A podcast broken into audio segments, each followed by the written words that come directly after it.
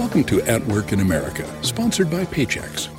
We welcome a wide and exceptionally impressive array of guests: business leaders, HR leaders, academics, practitioners, consultants, and authors, to talk about the most timely, relevant, and challenging issues that are influencing the workplace today. At Work in America digs in behind the headlines and trends to the stories of real people making a difference in the world of work. And now here are your hosts, Steve Boese and Trish McFarlane-Steed. Welcome to the show. We have a great show today, Trish. We're going to be talking about a topic I love and we have not talked about in quite some time. We're going to talk about skilled trades, vocations, and kind of talk a little bit and push up against this idea that every single person needs to go to like a four-year college and come out with like a degree in history. I like history, by the way. I'm not knocking the history majors, but we're going to talk about skilled trades, the shortages, and some of the ways organizations can kind of improve, right, and help find the folks that they need and learn a little bit more about how those folks get ready to take those kinds of jobs. We're going to be joined by Adam Figueira from CourseKey here in a moment. Before I formally welcome Adam to the show, Trish, can I thank our sponsors? Is that all right? Please do. Let us thank our friends at Paychex. This episode of At Work in America is sponsored by Paychex, one of the leading providers of HR, payroll, retirement, and insurance solutions for businesses of all sizes. The current business and hiring environment has redefined what it takes to succeed as an HR professional, requiring HR leaders to adapt and innovate at lightning speed to help their organizations remain competitive. You can download the 2022 Pulse of HR report to discover the tools and tactics your peers are using to deliver on both HR and business objectives. Trish, I'm gonna deviate off script. I downloaded the Pulse of HR report again earlier this week because I cited it in an article I was writing for HR executives. So how about that? I think that's good. And I'm glad they're sharing that because I can tell you when I was an HR leader, that was one of the things I looked for. I was always trying to find ways to train my team for free. So it's also a good resource for that. Take that report, get your team together, maybe for a lunch and learn, dive into it, ask questions about it. It's a really great training tool for your team. You should provide lunch though, if you're doing that. So you can visit payx.me/PHR2022 to, like me, download your copy today. And many, many thanks to our friends at Paychex. Okay. Let's welcome Adam to the show. He's waiting patiently. Adam, as I said, he's the VP of Marketing about CourseKey, who we're going to learn about because I think there's a good chance CourseKey might not be familiar to many of our listeners. So we're going to learn about that. But Adam, before CourseKey, Adam ran B2B marketing at Trilogy Education Services, a workforce accelerator that partners with leading universities to power skills-based training programs. He joined that company pre-Series A and helped manage the Trilogy brand from sub 10 million in revenue, that does sound like a lot to me already, to 100 million plus and a $750 million exit. Nice. In 2019. Trilogy was the fastest growing ed tech company in history and the second largest acquisition of an ed tech company. Welcome to the show, Adam. That is pretty impressive. I might have quit at 10 million. Maybe I'm not as ambitious. That sounded good, but that's awesome. So how are you? Well, thank you. I appreciate that. I'm doing well, Steve. Thank you, Trish, as well. I'm happy to be on here talking about this topic with you today, because as you said at the beginning, Steve, this is a very important topic that more people should be talking about because it's instrumental to the economy. So I appreciate you giving me the opportunity to come on and share a little bit about it. Yeah, no, it's our pleasure, Adam. Thank you. Maybe we'll start with, give us 90 seconds, 2 minutes on CourseKey so we can be familiar with the company, what you guys do, again, for folks who may not know the brand name and know the products and services all that well. So CourseKey is a software company. We're an ed tech company, and we specifically serve the needs of career colleges and trade schools. And let me put that into context for you, because I've been in ed tech for a long time, right? Most of the money that flows into ed tech companies goes to one of two places. It goes to companies trying to serve K-12 mm-hmm. and companies trying to serve four-year higher ed. There are very few providers that actually cater to the needs of career colleges and trade schools.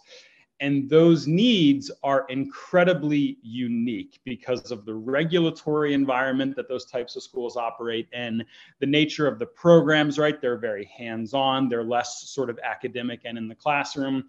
And so we've developed a specific software suite that just responds and responds to and reflects the needs that those schools have. And it covers everything from enrollment, academic management, retention, placement. It really is mapped around the entire student journey. Great, appreciate that. And we're talking about, Adam, just so I'm clear on this, schools that train mechanics, train people in who might become beauticians, welders. I mean, lots of things, right? Yeah, that's exactly right. I mean, one of the definitions of, a trade, and I think there's probably a lot, is any job that has the potential to be hazardous either to the public or to the practitioner, right? And so when you think about it like that, it makes sense why we talk about, auto mechanics as a trade, right? The job needs to be done right, or it's a danger to the driver, it's a danger to other people on the road. Same thing for, hard trades, whether we're talking about, welding and plumbing and so forth. Even beauty and wellness, as you said, right? When we talk about things like, bleaching hair, for example, or dyeing hair, there needs to be a real set of skills and training behind it so that the public can have confidence that it's been done correctly. I'm so glad you're here to talk about this, Adam, because I live in the Midwest. I'm outside of St. Louis, and I wonder if this is more regional in the US or if this doesn't really matter where you live. But I feel like here I have twins that actually just went off to college this week, in fact, to University of Nebraska. But we live in a small town outside of St. Louis, and a lot of the students actually are going into the trades. So I guess, as you're talking about it, potentially being in these hazardous roles, things where you actually do need highly technically trained skills, what is the overall kind of appetite, if you will, for trade schools in general? And how does CourseKey really kind of help direct people to those types of careers? So the great thing about that is that the appetite, I think, is changing, right? In a very positive way. I think to a large degree, we still live in a country where going to a trade school is seen as a consolation prize compared to the 4-year, university degree. But the reality is all of the economics show, and by the way, I'm not, I don't criticize 4-year higher ed. I myself am a product of 4-year higher ed. But the economics of it are that it takes 4 years to complete. It can cost as much as $250,000 to $300,000 if we're talking about, a private all nodding, school. By the way, for folks listening to the audio, yeah. Everyone's nodding. Yep. Yeah, his is at Boston University. We're spending too much money. Exactly. So right? So in terms of the duration of these programs, the cost of these programs, for years, more and more people, and this includes the students as well as their parents, have been questioning the ROI of that. When you compare that to trade schools, however, you're talking about programs that are 1 to 2 years in duration with an average price tag of $20,000 to $30,000. And the key thing about the trades is that they are aligned to a need in the market, right? Right. So you're essentially starting with a job and reverse engineering that into curriculum. Whereas, and I can say this because I was an international relations major, right? What do you do with that, right? The short answer is almost nothing, right? And I spent a year unsuccessfully looking for a job. As you were describing it, I had written down a more clearly defined career path, right, upon graduation or achieving that certification. And I suspect, Adam, when you graduated, you really didn't think about going into your downtown and opening up a international relations shop, right? That probably was not a thing you could have done, right?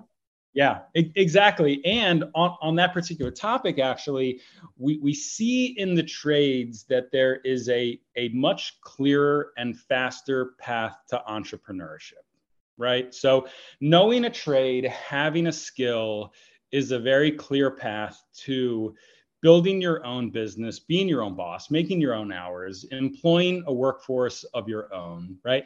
As a marketer, right? I mean, I I'm not going to create a marketing agency, right? That's just not my thing. But for people who are, you know, have skills in cosmetology, or who are welders or general contractors, or if we're talking about truck drivers, owner operators, right? These are entrepreneurs. These are people who run small businesses. It is a very clear path to entrepreneurship in the U.S. Yeah. I think you're right about the need for it. Like I said, it's, at least where I live, it is not seen as some sort of lesser valued alternative. In fact, quite a large number of the students are actually excited about getting into the trades for that very reason, because they want to be their own boss. Ultimately, they want to have a very specialized skill set that they can get in a shorter amount of time and start making money like right away. Some of the kids that literally just graduated here are already doing apprenticeships as they're going to a vocational school and starting to live that career day one. So I think it's a little different and it's not seen as a negative at all, at least again, not here in the Midwest. It's seen as a positive. Well, that's great. And nationally, it seems like we hit an inflection point around 2010. So if you look at enrollment trends at four-year universities, it essentially peaked in 2010 and since that time has dropped 2% a year. Wow. It dropped as much as 6 to 8% in 2020 when the pandemic, shut on-campus instruction down. But still, it is a downward trend.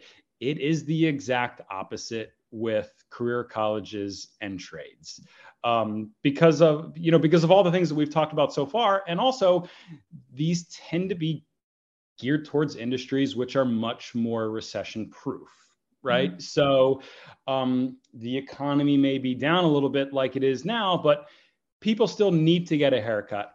Or even if they don't need to get their nails done, they want to, right?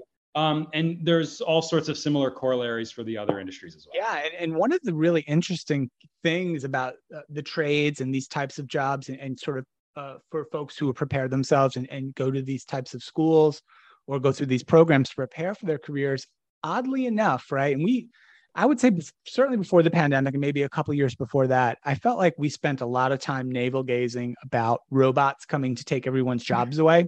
I know I must have wrote 1,000 blog posts about that topic in different formats, but oddly enough, a lot of what we're talking about, Adam, and I think hopefully you'll agree with me, are those exact jobs that cannot be automated away, or certainly not easily, right? Bus drivers, mechanics, beauticians, people doing those hands-on jobs that require both skill, some training, some dexterity, human ingenuity and thinking, and a little bit of creativity at times. Certainly not the kinds of jobs we just are going to throw technology at and they'll be gone. You know, when I was in business school, I had a professor who said, you can't outsource a haircut, right? And we were specifically talking about outsourcing, but that quote, what he said has, stayed with me for a very long time. And I think, to your point, when it comes to automation, you can automate certain aspects of jobs. You can make them, more efficient. You can make the performer of the job more efficient. But for the most part, with the trades, they are highly resistant to automation for all of the work and investment that has been put into, autonomous driving. The reality is we still are not there. Yeah. And, even in the military, when we talk about autonomous, aircraft, in most cases, I think they're still piloted by somebody on the ground. So we've just shifted where the pilot is, but we haven't eliminated the pilot from the equation, right? So automation tends to change the nature of work, but I think it may be a little bit overstated as far as, putting people out of work. It just changes how the job is done. Yeah, I mean, a number of years ago, a really famous study made the rounds, came out of Oxford University, and it basically concluded that the number one job that was almost certainly going to be automated away in the reasonably near future was accounting, right? Because it was really just following rules and moving numbers around in a certain fashion. I'm a frustrated accountant myself, but I get it. I get where that's coming from. It's like, yeah, we could probably make rules and have a machine do a lot of this. Yeah, That's exactly right. I recall a study from a couple of years ago. It was 3 or 4 years ago. It came from McKinsey, and it said that 65% of kindergartners today would go on to work in jobs that don't yet exist today. And it was true. Making a bigger point about, you know, automation changing the nature of work.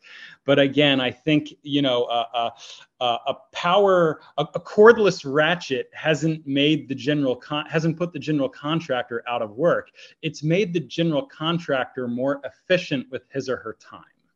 Yeah, for sure. You know, it's interesting you mentioned that, because I was just having a discussion with my kids and my niece and nephew going away to a 4-year university, where I told them, I said, even now, not as kindergartners, but at their age, 18 and 20, the job that you are going to have probably does not exist in the way that you're thinking about it. And so that's, if you're someone who likes that sort of unknown, and you can live with that, that's fine. But I think too, there are lots and lots of, you know, young people who want to know, what am I going to do?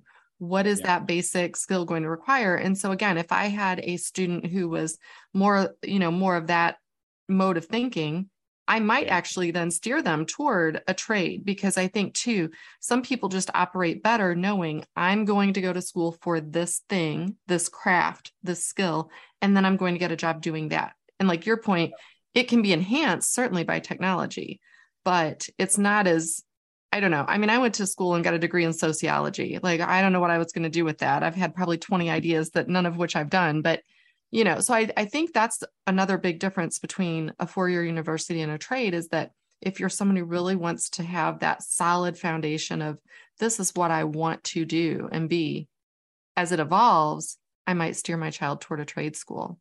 Are you finding that other parents or teachers, counselors, maybe school counselors are sort of using, you know, technology to connect them to these schools to steer kids maybe with that sort of mindset to them? Or is that not something that they're really doing just yet? Well, I hope it is, right? I mean, I'm a number of decades removed from high school at this point, but when I was in high school, it was only 4-year colleges that came around, right? And I was actually speaking to somebody a few weeks ago from Kansas City, so the other side of Missouri, and he had graduated high school in 2008. And what he said to me was, None of the trade schools had come to his school. He's a professional welder today, but he was on camera telling us nobody ever came to the school and told us about, you know, welding, right? And I think that is changing in the U.S. And I think that parents are much more receptive to it, you know, as well.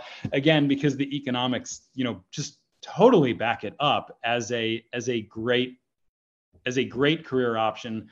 A path that has high earning potential, stability, right?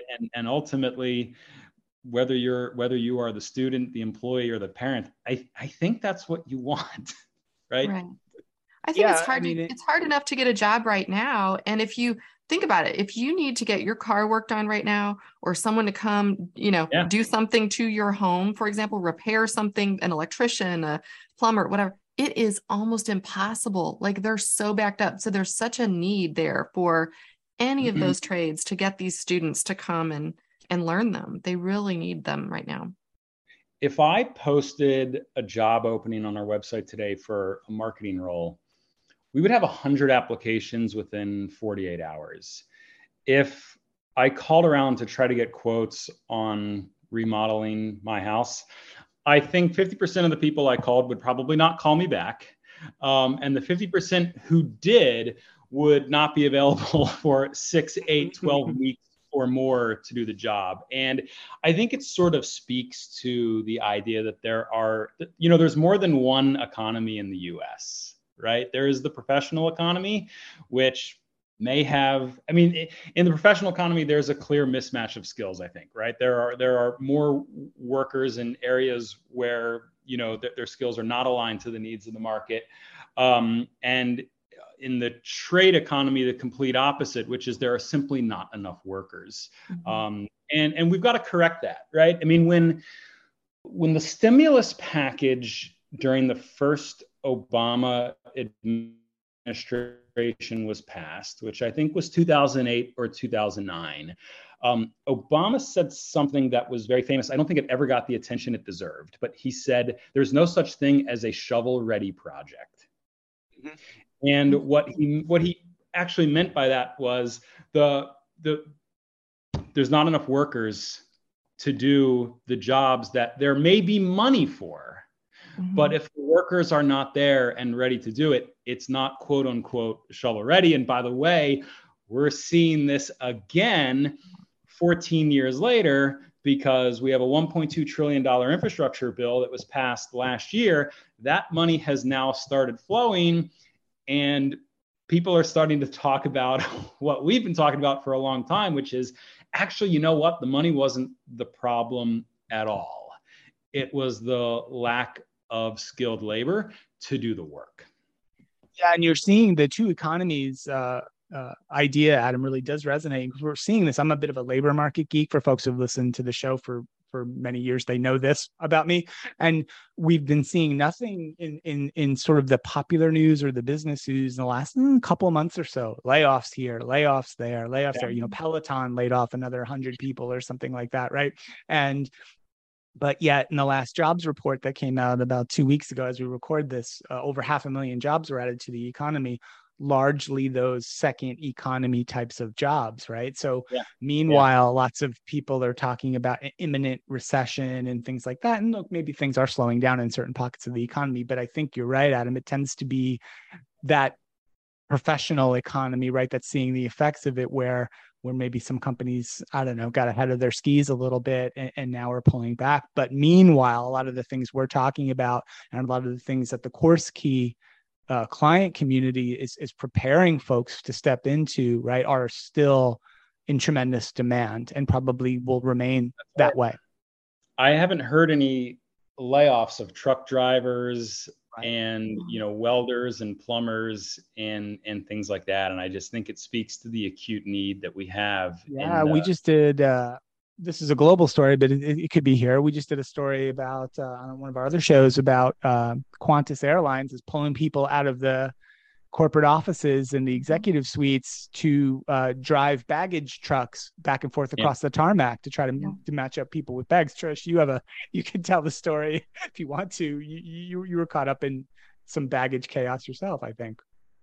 Oh, I think we've probably overdone that story, but I think that you're right. I think anytime you have someone who's so highly trained, so highly skilled, maybe from a four-year university, and you get in your head, like, I'm an executive, I'm a this, I'm a that, right? You have to be able to step out of that occasionally and do the job that needs to be done. And so whether that's, yes, delivering bags, or whether that's, you know, obviously you can't just go step in and be a truck driver, but I think it's just important even more than before now to be talking to these kids. Or if you're in these vocational colleges, you know, you made the point about your friend who was in Kansas City and he wasn't seeing that when he was, you know, graduating and making these decisions.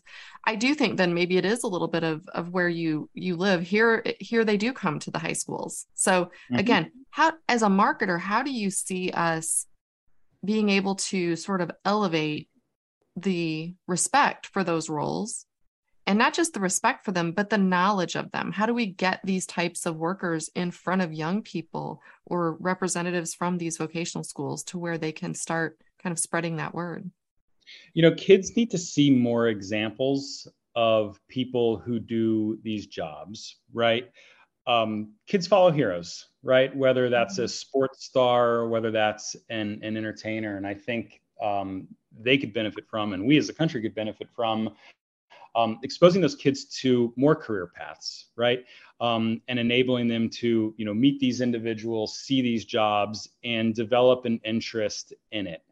There was a study, and I don't recall where it came from, but it was the results of it was something to the effect of, by the time a kid, an adolescent, I don't know what the right term is, gets to age 13, they have made at least a general decision around the path that they're going to pursue, right? It may not be, I know I'm going to be a mathematician versus a sociologist, but they've decided it's going to be this path or that path. And so it speaks to the need of, you know, you've got to reach people with this message and with these examples, you know, earlier. There is an author, Molly Elkman. She wrote a children's book last year called The House That She Built, with emphasis on children's book. And it's based on a true story about a house in Utah that was built by all female laborers.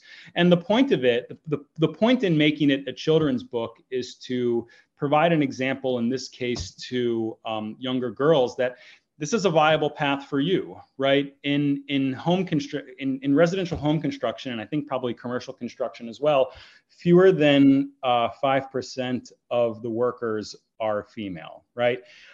I'm sure there are many reasons for that, and I don't want to reduce it to any, you know, one reason, but I do believe that one of the reasons is we don't have enough examples of female construction workers to show girls younger than the age of 13 that this is a path that they can do as well. Yeah, it's interesting that it's a children's book, because that just reminded me, one of the books, like, you know, we all have books growing up. One of the few books I actually still have from my childhood is called Susan in the Driver's Seat. So I grew up in the early 70s, and it was a whole book, a little golden book about a woman could be a doctor, a woman could be a pilot, a woman could work in construction. So funny that, like, we're now, you know, 50 years later, and it just hasn't changed that much. Like, that's right. You know, obviously, you know, CourseKey is doing its part to sort of help this. What can we be doing, right? As consumers, as parents, as educators, as a community, what can we be doing to help steer young women to be thinking about these things, especially if you're saying, you know, kids are really thinking about this before age of 13. I mean, yeah.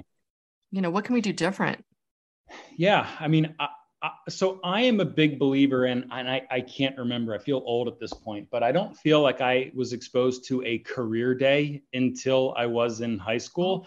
I think these things need to go into middle school and elementary school as well, right? And then I think, you know, to use your example, Trish, of, you know, we were just talking about female construction workers. When parents see, I'll continue with the example of female construction worker, talk about that with your kids. Hey, this can be something that you do as well. There's great jobs here. There's great earning potential here. You don't have to be, you know, maybe what you see just on television or what you hear, you know, from your friends or somebody else, right?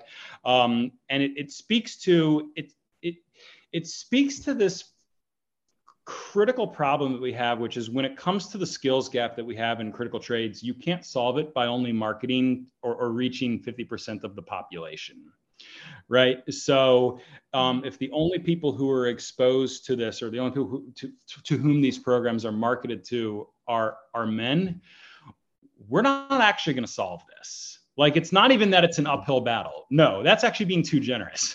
We are not going to solve it when we're only reaching half of the population. Yeah. Yeah. And I got to believe I'm sorry, Trish.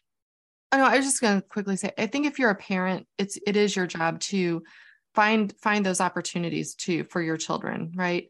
Even if you don't know the person, if you know, take them to some of these jobs, or if you have someone come work on your home, ask them, hey, would you mind just spending 5 minutes with my kid, and like telling them about what you do, right? Make sure you're making those connections. And I would also just say, look to your local community, whatever that is, and find those people who are in those jobs and see if you can job shadow them. I know, you know, Steve and I, and what we do, we did a little bit of a job shadowing for some kids at the local high school who were into podcasting and wanted to learn more about it. So we did that. We've had a guest on the show who is the executive director for the National Corn to Ethanol Research Center. Right. So very agricultural, like you wouldn't just like grow up thinking like, wow, I want to do that. But our friend, John Calpert, actually, I know he like does job shadowing for anyone, junior high, high school, that just might want to learn more about corn and ethanol and how that all works. So I think you can, even if you don't know someone personally, if you make a phone call and try and get your kid in front of people who can teach them a different type of profession than what you do, is a good first step. That's exactly right. Adam, this is my last sort of observation and maybe question for you too. And it's tricky, so I'm sorry to spring it on you at the end of the show. But I mentioned prior to we started recording, kind of the last time we talked about this topic, at least at length on the podcast, was a while ago now. And we talked to a couple of authors from MIT who had written a pretty deeply researched book on workforce development kind of writ large in the United States, but with an eye towards how are organizations, right, going to find the trained and skilled workforce for many of the types of jobs that we're talking about. And the long story short of that conversation and the book they wrote, it's a very complex ecosystem of trade schools and vocational schools, like some of the clients that CourseKey works with, community colleges largely funded by state and local governments, employers themselves forming even consortiums of employers in a certain area coming together to sort of co-optate. What's that word of cooperate and compete? I don't know. They work together to try to recruit from the same types of workers that they all need together, et cetera, et cetera. I guess my question then, Adam, after a very long preamble is, are there certain things you've seen that that tend to work a little better? Or is there a trend in the market? Or how are organizations, who are a lot of the folks who listen to this show, right, or in organizations trying to hire these kinds of skilled workers? What are things that maybe you're seeing or through your clients you've seen that might maybe working a little better than other tactics? So, you know, what's interesting, Steve, and it goes back to what we were talking about earlier in regards to the professional economy. When we think of sites like LinkedIn, salary.com, indeed.com, these sites, these services are largely built for the professional economy, right? And the way that the professional economy works, meaning upload your resume, provide a cover letter. These are typically things that don't really work in the trades economy, or that many tradespeople don't have. And so it's this idea of if the oil rig operator on the North Slope of Alaska needs a welder, how do they actually find it? I think one of the good things that's going on right now is there are more services that are coming online, so to speak, that are built for the trades, right? One of them actually is, it's a company called Blue Recruit. They're doing some really awesome things for connecting employers and workers specifically, in the trades. Again, it's about responding to the gaps, in the market, because another dimension to the issue of there are not enough, tradespeople is, there are skills, but maybe it's not where the job is, right? And how do we get them to find each other? I think tech startups are starting to identify that as a need and respond to it. We need more of it. Yeah. I think you're speaking to a good audience for that too, because a number of the people who listen to this particular podcast are people who work in human resources technology, right? They're building sort of these things for the future. And it does come up a little more than before in the last year or two around the deskless workforce and how they can start matching the people with those skills to those jobs. So I agree with you. I think some of the places you've named, certainly, there's much work to be done there, but I am starting to see that as a trend. People are starting to talk about it a little bit more. So it sounds like maybe they just need greater partnership. If you're in HR technology and you're listening, you probably need to be partnering with CourseKey and with some of the vocational schools, for example, and working together. To Steve's earlier point, you sort of have to all come together and making this most effective. I think if you're each trying to do it in a vacuum, it's just going to take a lot longer. We created a couple of months ago, an organization. It's inside of CourseKey. We created an organization called the College to Career Initiative. And the idea behind it is connecting the schools that are producing trade talent with the employers that want to hire it. And literally, it's almost as simple as it sounds, which is just fostering better connections between those two audiences. And at our inaugural event, which was in Orlando, Florida, that's exactly what we heard. We heard, placement reps from schools say things like, I know I've placed a couple of our graduates at company XYZ, and I think I've exchanged a few emails with my counterpart at that company. But until today, I had never sat face to face with that person. And having that connection, I mean, it's mutually beneficial, right? I mean, the employer is developing preferential access to a warm and consistent talent pipeline, and the schools, which are measured on, you know, their placement rates, are, you know, curating an important relationship at the same time.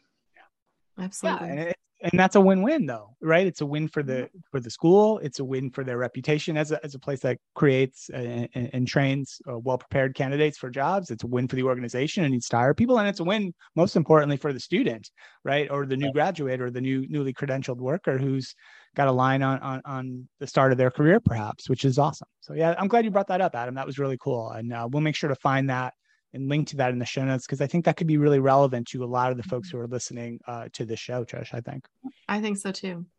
Absolutely. This is really great stuff. We could go for like another hour on this. We didn't even really dive into like the ed tech overlay into HR tech, which is a thing I've always wanted to talk about. We've never really talked about it on the show. It will have to do a rewind or revisit Adam and talk about that some other time. But this was really, really great stuff. I'm glad we were able to make the connection. This is Adam Figueira. He is once again, the VP of marketing at CourseKey. And I encourage you to check out what they're doing at CourseKey.com. And we'll put the link to the College to Career Initiative as well. Adam, if we can get that from you, we'll put that on the show notes as well. And thanks so much for spending some time with us today, Nick, and bearing with a couple of HR folks with questions to you in your domain. Absolutely. Well, it was my pleasure. Thank you, Steve. And thank you, Trish, for having me on. I enjoyed the conversation as well. Good stuff. Thank All you. Right. I love this, Trish. Loved it. I did too. This is one of those episodes where now I feel like I have more to-dos than I started out with, which is a good thing. That's, you know, I have more digging I want to do. So I'm hoping that the audience is feeling the same way. Definitely go out and connect with Adam on LinkedIn and at their website and learn more, because yeah, I think there's a lot more that we can all do to help kind of foster kids. And even if you're not a kid, maybe you're just starting a new career, right? Right. That's go join the trades. That's right. I'm gonna go back. Well, certainly what I wouldn't do is sorry, Adam, I'm gonna pick on you again. I would not go back to college and take up international relations. I would not do that. I would go get a real job. I would try to get a real job. I know we didn't have time to get into this topic, but we are seeing more and more people with college degrees going back to trade school. And that is something that's really interesting right now. Love it. Can I just tell you, it's funny, like if you were to ask me if I would go back to college versus going to do a trade, like if I really was making a change, honestly, I'm someone that's super handy around the house. I do all my own plumbing, unless it's like super complex, but I can take apart sinks and drains and things like that, right? And I would do that. I could see myself actually going to do that, but it is so stereotypical. Even anybody that knows me, like, you can do plumbing, like basic plumbing. I'm like, yes, I can. Yes, I can. And I like it. It's fun. But no one ever talked to me about being a plumber when I was younger. There you go. No one ever talked to you about being a plumber. Nope. All right. Really, really great stuff. I love how we got a little after show into the show. We're leaving it all in. I don't care. This is good stuff.